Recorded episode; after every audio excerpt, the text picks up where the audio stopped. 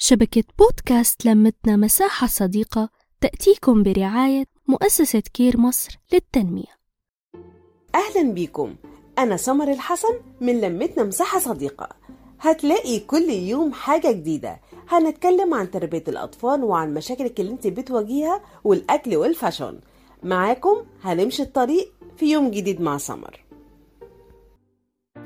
كل فترة بيطلع أسلوب جديد من أساليب التربية الصحيحة للأطفال زي ال time out أو naughty chair المعروف بكرسي العقاب اللي هو بديل مختلف بدل ما زعق في الطفل على أي تصرف غلط بيعمله.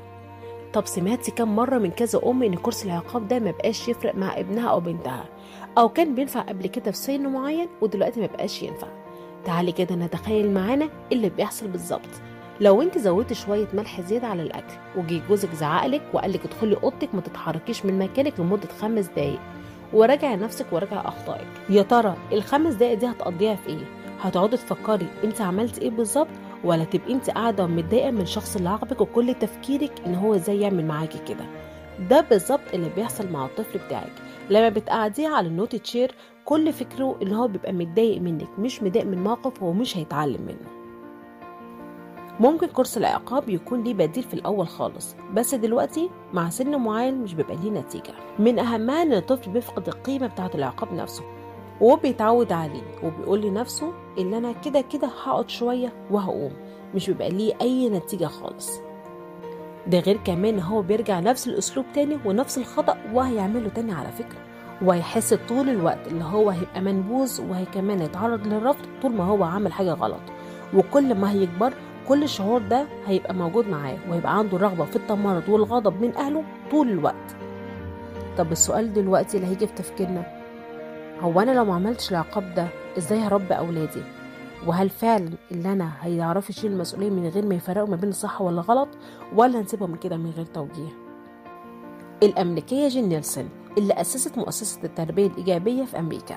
نصحت الأمهات ببدائل ال naughty chair من أهمها positive time out أو الوقت المستقطع الإيجابي وده بديل صحي لكرسي العقاب. بيعتمد فيه على أفكار مختلفة إن هي بتعاقب الطفل بطريقة مختلفة وبتخليه تفكر معاه في أخطائه. جين نيلسون قالت اللي هي مشاعر الغضب اللي هي موجودة عند الأطفال هتخليه اللي هو يفرغها بطريقة صح عشان يكتسب مهارات في حل مشكلاته. اقترحت على الأمهات إن هما يخصصوا مكان يحطوا للطفل حاجات مختلفة. لعب بازل ليجو يرسموا يلونوا حاجات مختلفة. ولما الطفل بيعمل حاجة غلط بتخليه يقعد في المكان ده يفكر الخطأ اللي عمله ده ويحاول يرسم أو حاول يعمل. الفترة موجودة يحاول يكتسب طاقة مختلفة يطلعها فيها.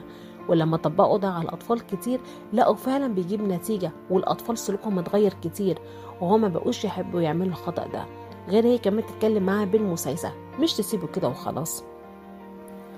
افتكري كويس إن من حق طفلك إن هو يغلط ويتعلم من أخطائه. ومن حقه كمان إن هو يلعب ويستكشف من الحاجات الموجودة.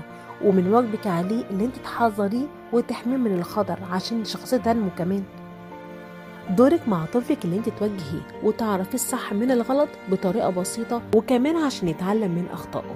الأمومة مش سهلة بس أنت قدها وقدود. وهتعرفي تعملي كل حاجة صح. نحكي نتشارك نتواصل.